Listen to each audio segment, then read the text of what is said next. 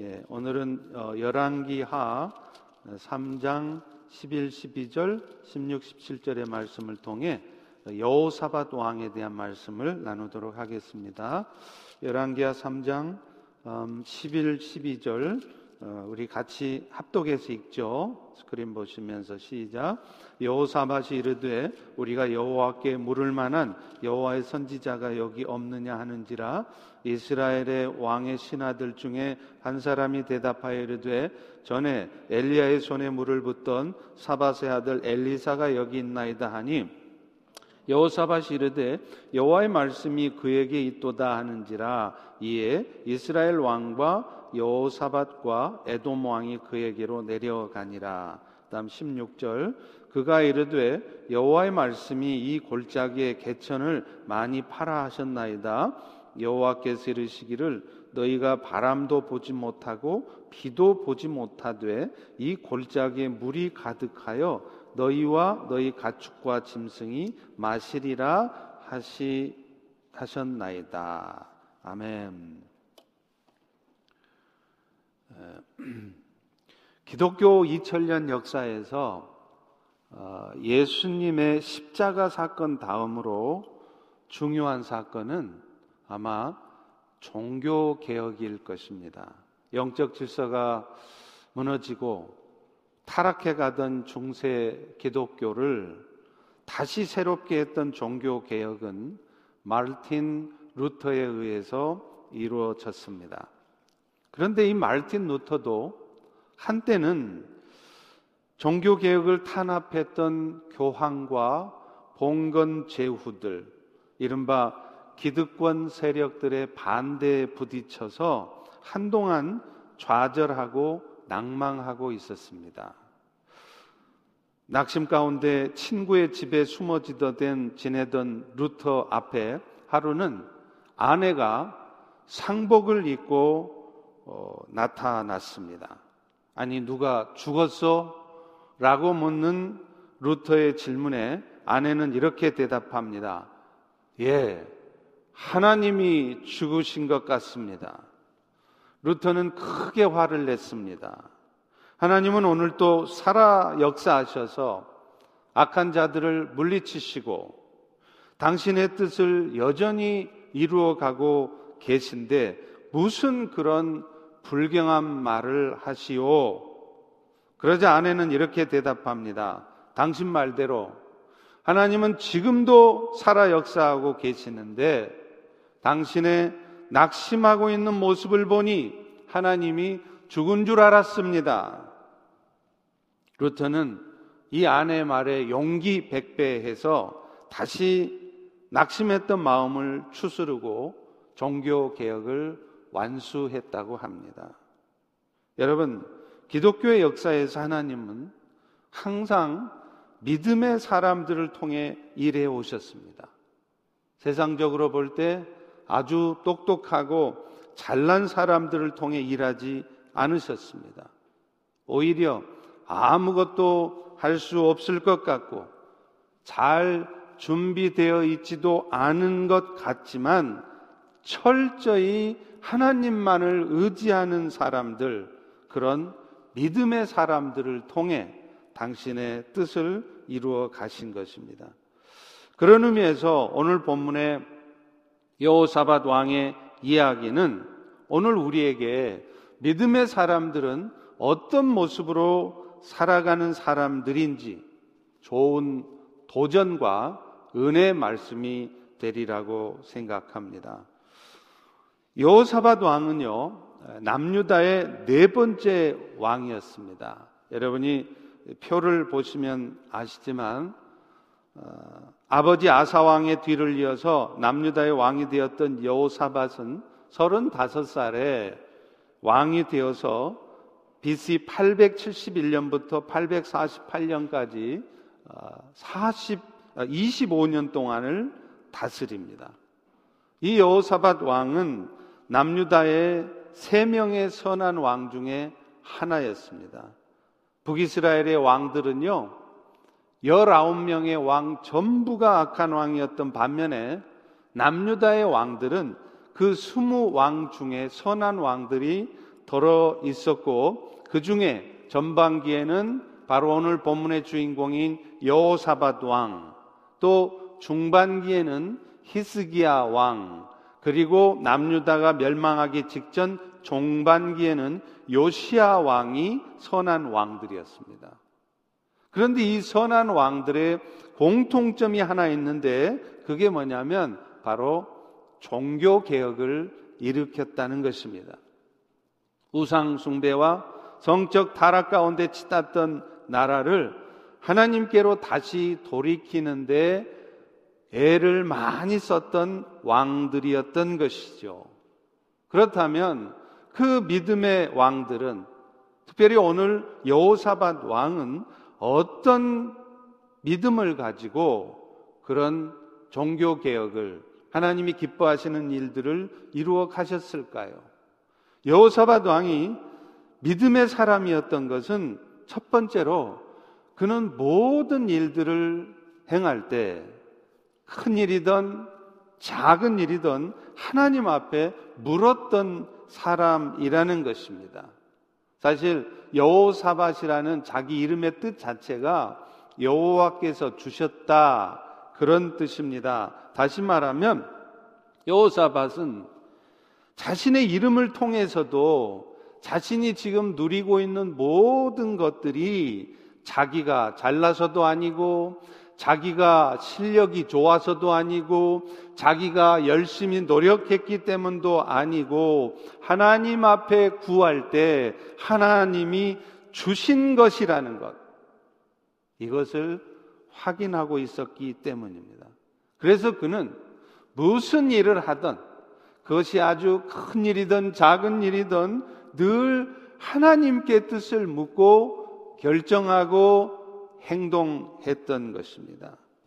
또 그는요, 아무리 사람들이 치밀한 계획을 세워서 나름대로 전략을 짜고 준비를 해도 결국 그 일이 되는가 안 되는가는 하나님의 손에 달려있다는 것을 잘 알고 있었습니다. 잠언 16장 9절에도 우리에게 분명히 말씀하죠. 사람이 마음으로 자기의 길을 계획할지라도 그의 걸음을 인도하시는 분은 하나님이시라. 그러니까 우리가 마음속으로 아무리 계획하고 치밀하게 작전을 짜고 준비를 다 해도 그 일이 이루어지게 하시는 분은 하나님이시라는 겁니다. 이 사실을 분명하게 경험했고 알고 있는 분이라면 가장 먼저 해야 할 일은 뭐겠습니까? 그 모든 결정권을, 주도권을 갖고 계시는 하나님께 물을 것입니다. 이것은 너무나 당연한 것이지요. 그 일을 행하기 전에 이것이 내 삶에 얼마나 유익이 될 것인가, 이것이 나에게 얼마나 돈이 벌리는 일인가, 이것이 나에게 얼마나 프로모션에 도움이 되는 일인가, 그런 것이 중요한 것이 아니고, 지금 내가 계획하는 이 일은 하나님이 기뻐하시는 일인가, 하나님의 뜻에 합당한 일인가를 먼저 물어보아야 한다는 것입니다. 왜냐하면 그렇게 하지 않으면 그 일을 아무리 준비를 철저히 하고 아무리 철저한 계획을 세워서 진행해도 그 일은 안 될 것이기 때문인 것이죠. 그런데요, 오늘 본문에 보면 그랬던 여호사밧도 잠시 그 사실을 잊어먹고 있을 때가 있었습니다. 모압 왕이었던 메사가 북이스라엘의 왕 아합이 죽자 반역을 해요. 아합 왕이 살아있을 적에는요, 이 모압 왕 메사는 새끼양 10만 마리, 순양 10만 마리의 털을 이 아합 왕에 바쳤던 사람입니다. 그런데 아합 왕이 죽고 나니까 이 모압 왕이 이스라엘 왕을 배반한 거예요. 그러자 그 아합 왕의 아들이었던 여호람이 남유다의 지금 여호사밧 왕, 오늘 이야기의 주인공인 여호사밧 왕에게 제안을 합니다. 왕이시여, 나와 함께 저 모압 왕 메사를 치러 갑시다.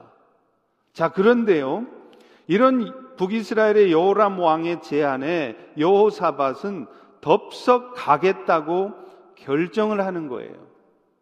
7절에 보시면 또 가서 유다왕 여호사밧에게 사신을 보내 이르되 모압왕이 나를 배반하였으니 당신은 나와 함께 가서 모압을 치겠느냐 하니 그가 이르되 내가 올라가리이다.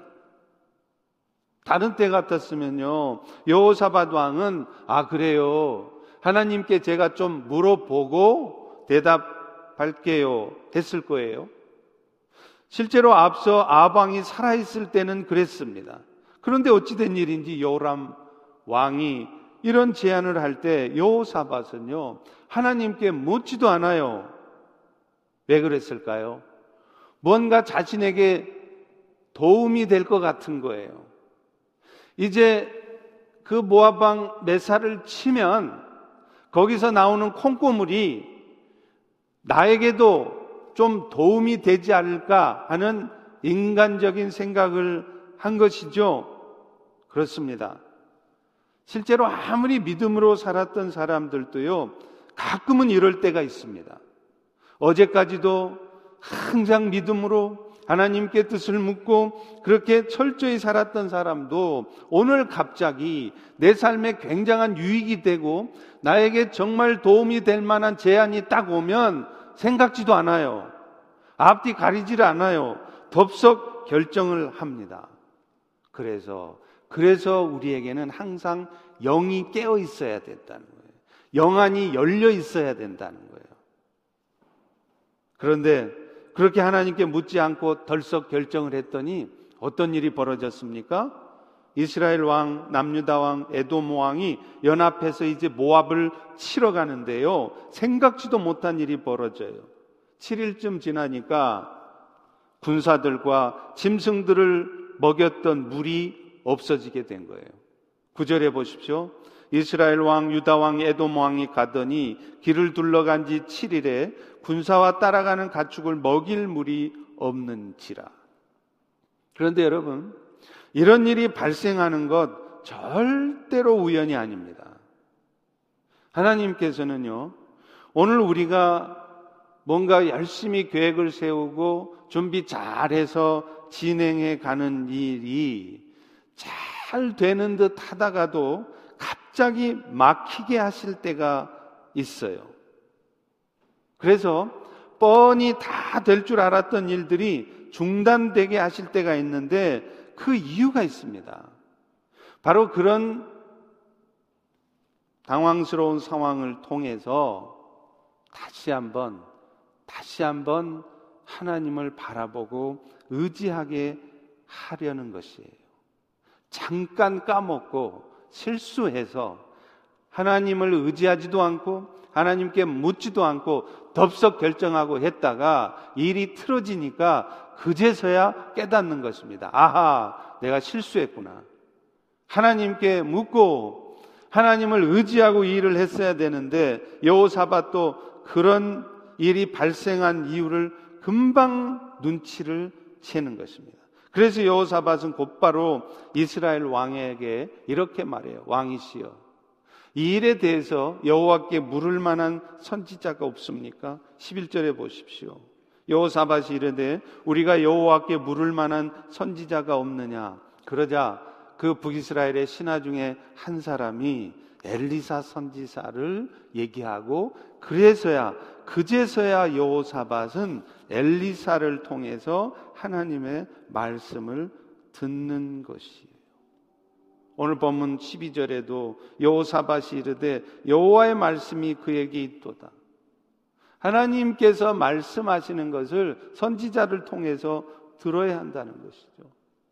여러분, 오늘날도 정말로 똑같습니다. 하나도 다르지 않습니다. 그것이 인생의 중대한 결정을 하는 큰 일이든 아니면 소소한 일이든 믿음의 사람들은요 항상 하나님께 뜻을 물어요. 실제로 하나님께 뜻을 묻고 일을 시작한 때와 그렇지 않은 때는 차이가 많이 납니다. 여러분, 그 일이 하나님이 기뻐하시는 일이든 그렇지 않은 일이든 일의 진행 과정에서 어려움은 반드시 와요.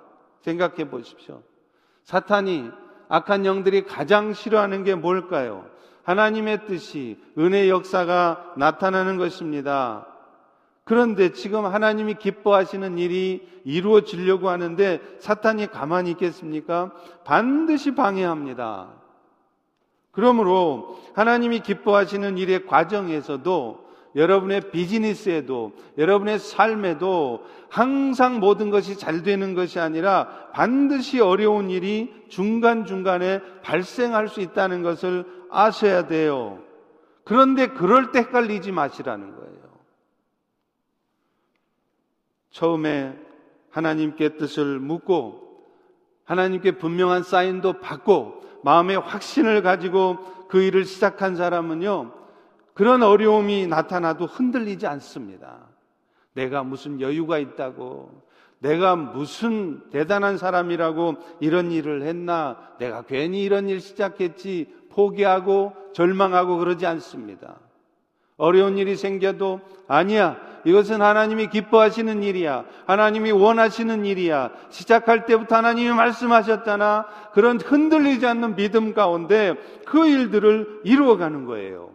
그런데요, 하나님께 뜻을 묻지 않은 사람은요, 그런 어려움이 오면 흔들려요. 헷갈려요. 아, 이게 내가 할 짓이 아니었는데 내가 괜히 객기를 부렸구나. 스탑하고 낙심하고 절망 가운데 있는 것이죠.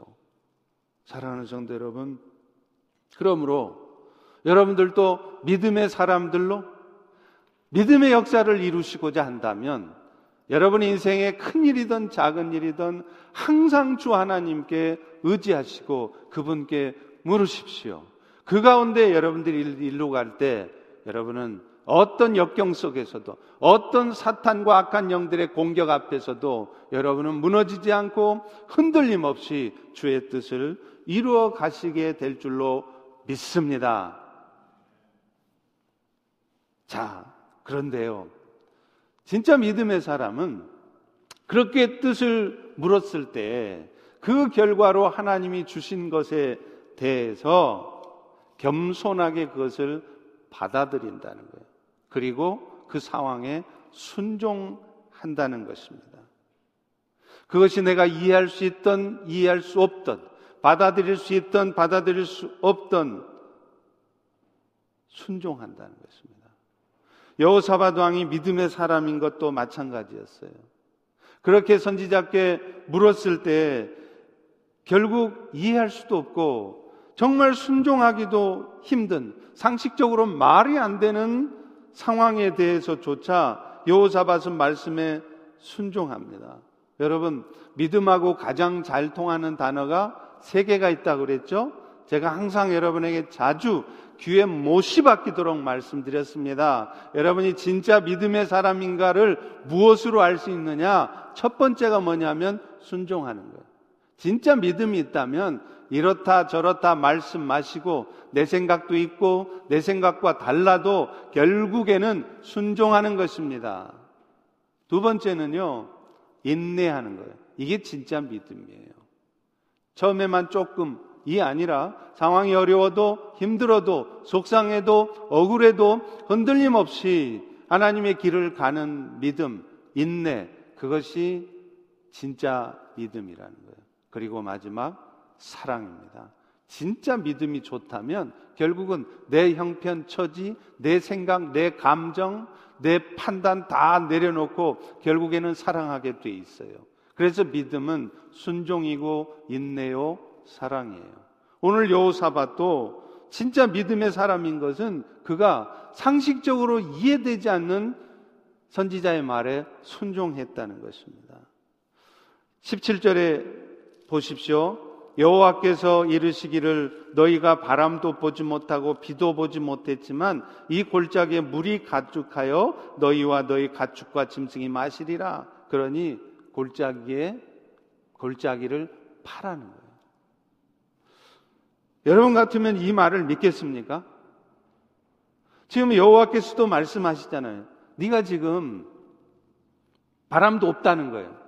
비도 없다는 거예요. 그러니까 이 말이 무슨 말일까요? 상식적으로 생각하면 비가 내려서 물이 공급되어질 상황이 전혀 아니라는 겁니다. 그렇지만 나 여호와가 말하는 것이니까 골짜기를 파보라 이렇게 말씀했죠.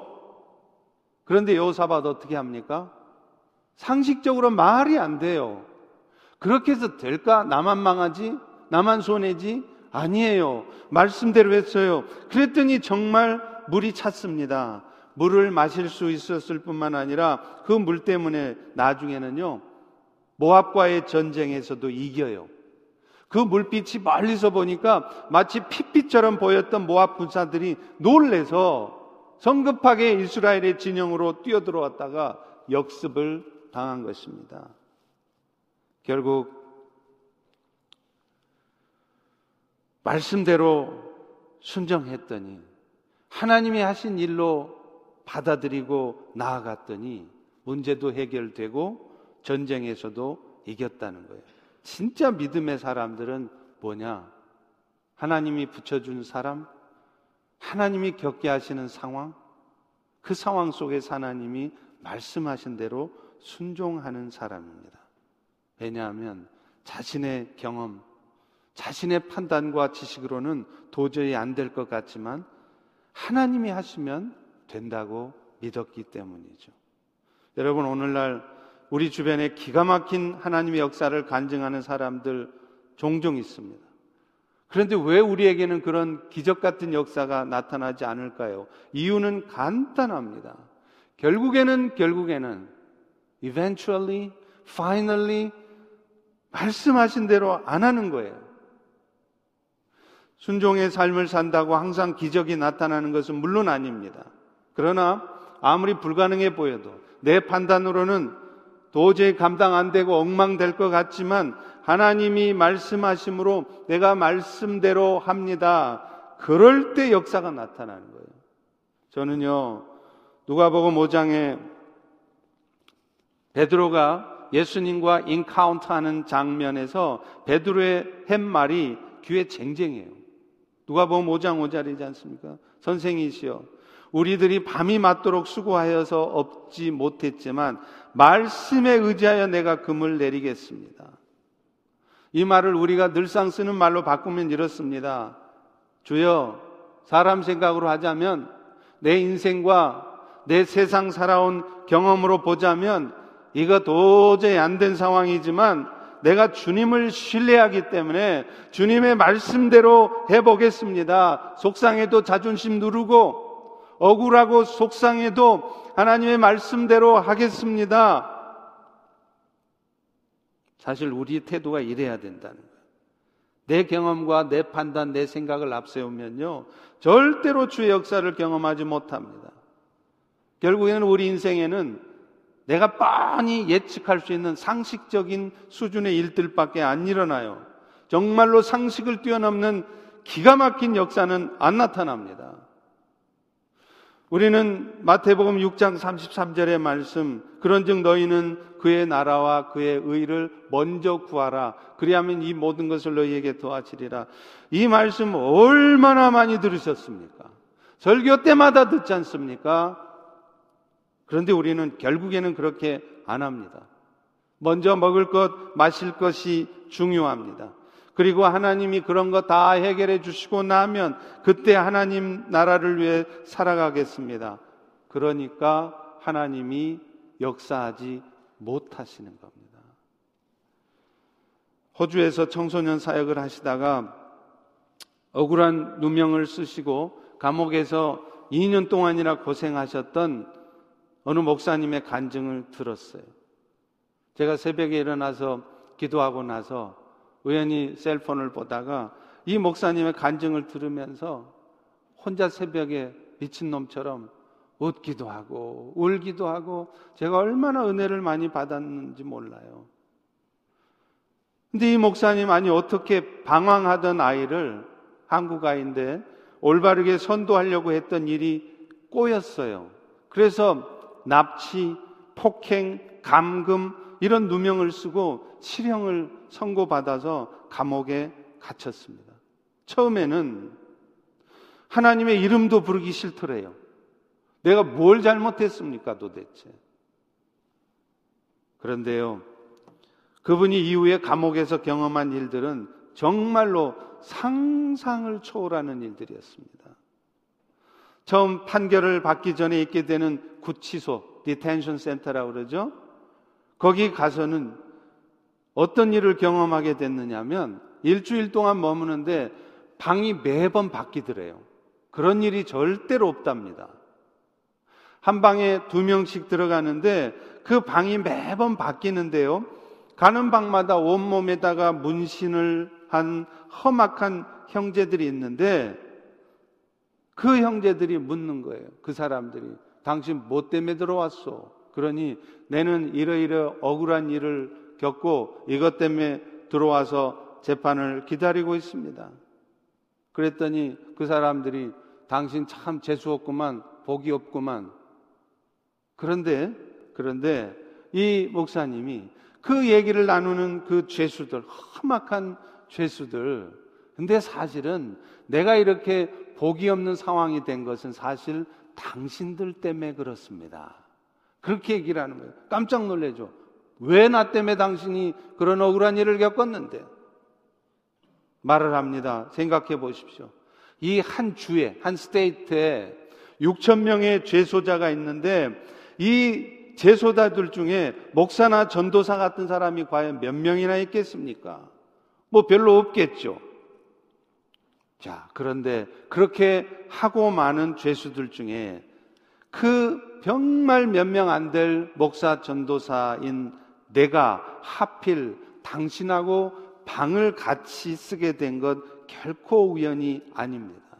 하나님께서는 정말로 당신을 사랑하시기 때문에 나를 이렇게 억울한 일을 겪게 해서라도 당신에게 보내신 것입니다 라고 말하면서 자신의 간증을 하고 예수님의 복음을 전하면, 모두가 다 그 자리에서 예수님을 영접하더라는 거예요. 매일매일 방이 바뀌면서 그 방마다 모든 죄수들이 다 예수님을 영접했다는 거예요. 놀라운 일이 아닙니까? 그 중에 하나, 베트남의 갱스터가 하나 있었는데요, 이 친구는 그 복음을 받아들이더니 그 자리에서 이 목에 걸고 다니던 불교의 만자 있잖아요, 절 표시하는 그 만자 목걸이를 탁 뜯어버리더라는 거예요.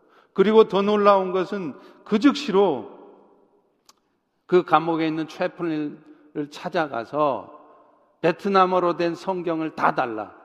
그런데 그 당시에 감옥에 여러 나라 말로 번역된 성경이 있었는데 유일하게 베트남어 성경만 안 나가고 있었대요. 한 권도 안 나가던 성경이, 그렇게 오랫동안 한 권도 안 나가던 성경이 그 복음을 전해 듣고 예수님을 영접한 그 베트남 갱스터 때문에 50권의 베트남어 성경이 다 나갔대요. 그래서 이 친구가 그 베트남어 성경을 자기 갱스터 친구들한테 다 나눠주고, 다 너희도 예수 믿어라. 여러분, 이런 일이 쉽게 생길 수 있는 일입니까? 또 한 번은 어떤 죄수가 작업을 하다가 손을 다쳐서 손가락을 움직일 수도 없는 상황이 되었는데, 이 목사님을 찾아왔대요. 네가 하나님의 종이 맞다면, 네 말대로 네가 진짜 하나님의 종이면 네가 기도해서 이 손을 낫게 해달라고 그러더라는 거예요.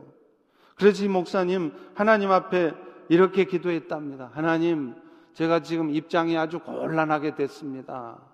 여기서 만약에 역사해 주시지 않으면 하나님의 이름은 땅에 떨어질 것이고, 저도 앞으로 감옥 생활이 괴로울 것 같습니다. 역사해 주십시오.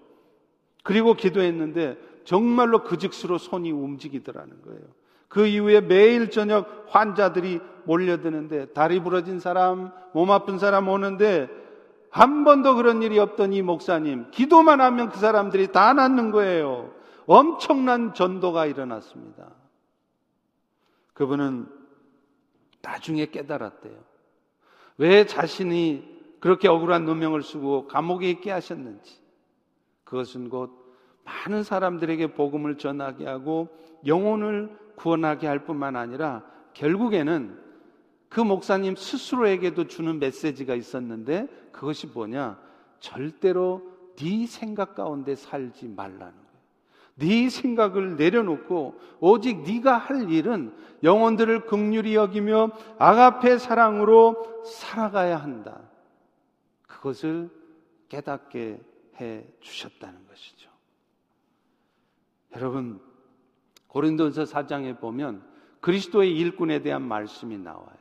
그런데 그 일꾼이라는 단어가 뭐와 같느냐면 고대 그 큰 배에서 배 밑창에서 열심히 노만 젓는 노예들이 있잖아요.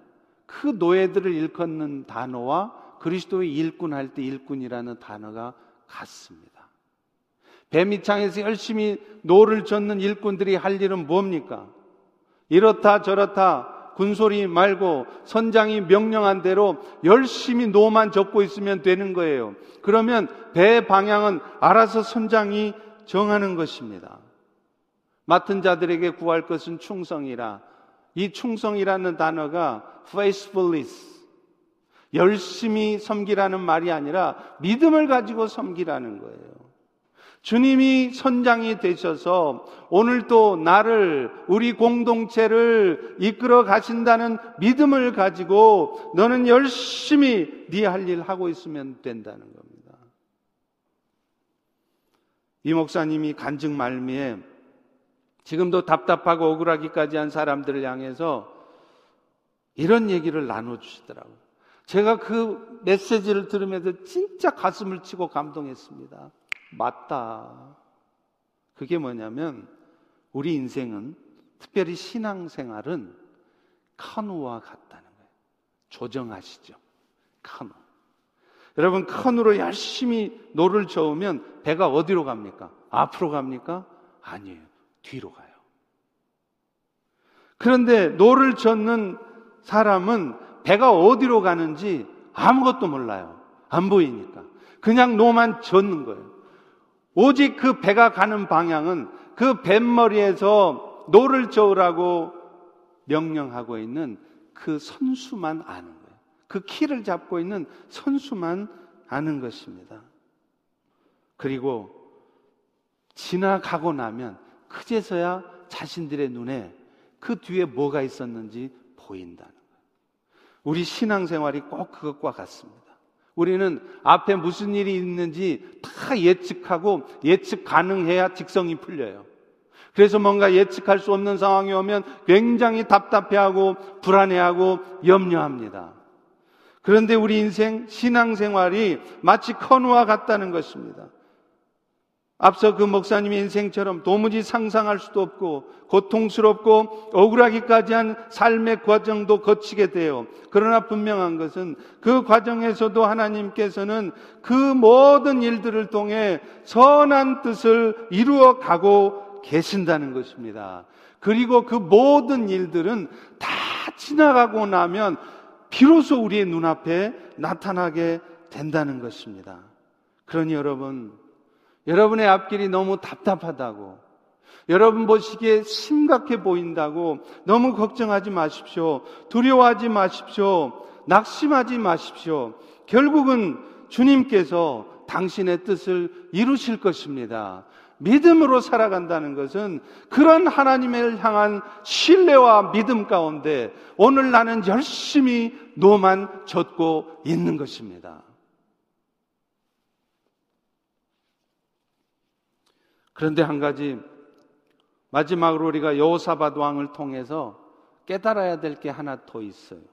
그게 뭐냐면 아무리 믿음의 사람이었다 할지라도요, 끝까지 믿음의 삶을 사는 것은 아니더라는 거예요.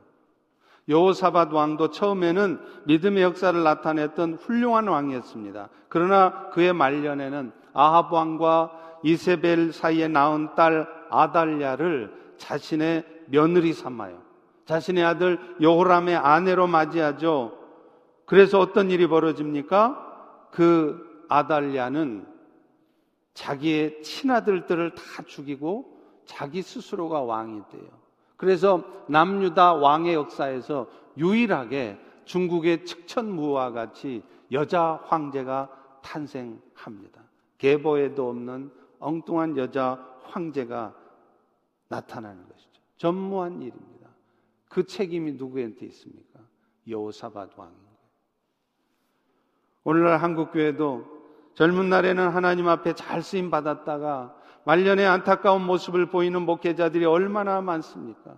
그들이 실력이 없어서입니까? 설교를 못해서입니까? 못나서입니까? 아닙니다. 그런 의미에서도 우리가 할 일은 뭐겠습니까? 끝까지 믿음을 잃지 않도록 끊임없이 기도해야 된다는 거예요. 성도 여러분들이 하실 일이 뭐겠습니까? 목회자들을 위해서 여러분이 끊임없이 기도해 주셔야 합니다. 그래서 저 역시도 평생의 기도의 제목이 4가지가 있는데, 하나님 영혼을 사랑하는 종이 되게 해주시고, 하나님 앞에 끝까지 겸손한 종이 되게 해달라고 구합니다. 왜냐하면 그 일은요, 우리 스스로의 의지나 노력과 결단으로 되는 것이 아니기 때문에 그래요. 성령 하나님의 도우심이 필요한 것입니다. 여러분, 우리 안에 죄악된 본성을 이겨낼 수 있는 유일한 방법은 오직 성령의 도우심을 구하는 길밖에 없습니다. 귀신을 이겨낼 인간은 없습니다. 그런데 그 악한 영들과의 싸움에서 우리 주님께서는 이미 승리하셨어요. 골로새서 2장 15절에도 말씀하지 않습니까? 통치자들과 권세들을 무력화하고 드러내어 구경거리로 삼으시고 십자가로 그들을 이기셨다. 여기서 말하는 통치자와 권세가 뭐예요? 악한 영적 존재라는 것입니다. 그런데 그들의 존재를 밝히 드러내실 뿐만 아니라 완전히 무장해제시키고 이기셨다는 거예요. 누가요? 예수님이. 그러므로 우리도 그 승리를 맛볼 수 있으려면 그 예수님의 영이신 성령의 도우심을 구하는 것입니다. 갈라디아서 5장 6절에 16절에도 말합니다. 너희는 성령을 쫓아 행하라. 그리하면 육체의 욕심을 이루리라. 성령을 의지하지 않고서는 절대로 우리의 죄악된 본성을 이겨낼 수 없습니다. 그러므로 믿음으로 살아가시려거든 우리 모두는 끊임없이 성령의 도우심을 구해야 하는 거예요. 데살로니가전서 5장 16, 17절에도 말하잖아요. 우리가 어떻게 사는 것이 하나님 뜻이라고요? 항상 기뻐하래요. 범사에 감사하래요. 그런데 여러분, 그게 가능합니까? 여러분 항상 기쁘세요? 오늘 이 아침에도 지금 기쁘신가요? 제가 보기에는 여러분 중에도 한 절반 이상은 뭔가 지금 심각한 고민이 있고 마음에 안 드는 일이 있어서 인상이 많이 찌푸려져 계신데요. 범사에 감사하실 수 있습니까? 없습니다. 그래서 우리에게 필요한 게 뭐라고요? 쉬지 말고 기도하라는 거예요. 내 스스로도 어찌할 수 없는 내 마음을 성령께서 주장해 주시도록 구하라는 거예요. 그럴 때 놀라운 주의 역사가 있는 것입니다. 저도 종종 경험합니다. 그런 의미에서 우리는 정기적으로 기도하는 시간을 정해 놓으셔야 돼요. 시간 나면 기도해야지 절대로 쉽게 기도하지 못합니다. 여러분이 육신이 피곤하고 힘들어도요, 내가 하루에 정해진 시간에 이 시간만큼은 반드시 기도하겠다 습관으로 붙여놔야 돼요. 감사하게 12월 7일부터 다시 저녁 기도회를 시작합니다. 이제 그 시간을 활용해 보세요. 어떤 날은 하고 어떤 날은 안 하고가 아니라 몸이 피곤하든 할 일이 대상 같든 항상 그 정해진 시간에는 열일을 제쳐놓고 화면 앞에 와서 함께 그 기도에 참여할 때 놀라운 주의 역사들이 여러분 인생에도 나타나기 시작할 것입니다. 또 하나는 말씀 듣는 일에 열심을 내라는 거예요. 로마서 10장 17절에도 말하잖아요. 믿음이 그냥 생기는 게 아니에요. 믿음은 그리스도의 말씀을 들을 때 생깁니다. 20년, 30년을 신앙생활해도요, 하나님의 말씀을 듣기를 게을리하고 하나님의 말씀을 사모하지 않으면 절대로 믿음은 생기지 않습니다. 그러므로 우리 역시 틈만 나면 말씀이 선포되는 자리를 사모하셔야 돼요. 그럴 때 믿음의 역사가 우리에게 나타나는 것이죠. 매주 수요일 오전과 금요일 저녁에 성경을 읽고 있습니다. 오늘날 많은 사람들은 설교를 많이 들어요. 웹서핑하면서 이 목사님 저 목사님 설교는 수도 없이 듣습니다. 경건서적도 제법 읽습니다. 그런데 문제는 하나님의 말씀은 읽지 않습니다. 이건 잘못된 것입니다. 경건서적을 읽는 것이 잘못된 게 아니고 절교 말씀을 많이 듣는 게 잘못된 것이 아닙니다. 가장 먼저이고 가장 필요한 일은 여러분이 성경을 읽는 일이에요. 특별히 수요일 오전에는 드라마 성경을 최근부터 읽고 있습니다. 속도가 느리다 보니까 이전처럼 많이 읽지는 못하지만요, 1시간 가까이 천천히 말씀을 음미하면서 듣다 보면 정말로 은혜가 됩니다. 말씀을 맺습니다. 여러분, 코로나 바이러스는 눈에 보이지 않습니다. 그런데 그 눈에 보이지 않는 바이러스 때문에 많은 사람들이 죽고 공포에 휩싸여 있습니다. 그런데 이 바이러스는 꼭 죄와 같아요. 죄도 자칫 눈에 보이지 않습니다. 심지어는 내가 지금 죄 가운데 있다는 것조차도 몰라요. 그런데 분명한 것은 그 죄가 사람들을 파괴하고 여러분의 가정을 파괴하고 신앙 공동체를 파괴한다는 것입니다. 그런데 그 바이러스는 결국에는 치료제가 개발돼야 돼요. 여러분, 최근에 백신이 개발되었다고 해서 많이 마음들이 들떠 계시는데 아닙니다.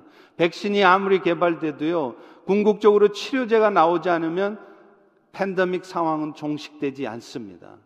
그 치료제가 무엇입니까? 예수 그리스도입니다. 죄의 문제를 궁극적으로 치료할 수 있는 것, 죄 때문에 우리가 겪을 수밖에 없는 인생의 고통과 아픔과 이 세상의 문제들을 궁극적으로 해결하는 것은 예수 그리스도밖에 없어요. 하나님께서는 이제 코로나 바이러스 때문에 온통 두려움에 휩싸여 있는 우리들에게 도전하십니다. 죽을까봐 겁내지 말고 부활의 권능을 가지신 주 예수 그리스도로 옷 입으라는 거예요. 그리고 이런 때일수록 그 예수를 전하라는 것입니다. 얼마나 사람들의 마음이 노곤노곤해져 있습니까? 두려움에 떨고 있지 않습니까? 이럴 때일수록 우리는 힘차게 그리스도를 전해야 하는 것입니다. 죽음을 두려워하지 않으며 전해야 하는 것입니다. 지난 추수감사절 때 버지니아 애넌데일에서 추수감사절 행사를 했어요. 어느 교회도 하지 못했습니다. 두렵기도 하고 추수감사절 행사 자체가 중요하니까요. 아침부터 라티노들이 몰려왔어요. 저희 교인들도 적지 않게 오셨습니다. 어디서 소문을 듣고 왔는지 백인 여자분들도 몇 명 오셨더라고요. 근처 교회에서 이솔 프로그램을 하는 교사들이래요. 저도 메시지를 전하고 선물과 치킨을 나누어 주면서 얼마나 마음에 기쁨과 감사가 있었는지 몰라요. 비록 그들 중에는 지금 당장 예수 그리스도를 영접하고 영원히 구원되지는 일이 없을지라도 언젠가 우리가 뿌린 그리스도의 사랑, 그리스도의 복음의 메시지가 열매를 맺어 영원히 구원되어질 날이 반드시 올 것입니다. 그러므로 그런 모습을 바라보신 하나님께서 얼마나 기뻐하실까를 생각하니 너무나 감격스럽고 가슴이 벅찬 거예요. 사랑하는 성도 여러분, 이 팬데믹 상황이 오히려 우리가 알고 있는 예수 그리스도를 전할 수 있는 절호의 찬스입니다. 죽음을 두려워하며 망설이고 주저앉아 있지 마시고 예수 그리스도의 사랑을 가지고 나아가시고 그리스도의 복음을, 그리스도의 메시지를 전하실 수 있기를 축원합니다. 기도하겠습니다. 하나님, 오늘 또 귀한 말씀을 통하여 우리에게 영적으로 도전하시고 은혜 베푸심에 감사합니다. 주님, 항상 주의 뜻을 묻고 또 그 주님의 대답이 어떤 것이든 겸손하게 그것을 순종했던 여호사밧처럼 그렇게 하나님의 역사들을, 믿음의 역사들을 이루어가는 우리 모두 되게 도와주시옵소서. 예수님의 이름으로 기도합니다. 아멘. 우리 다 일어나셔서 우리 같이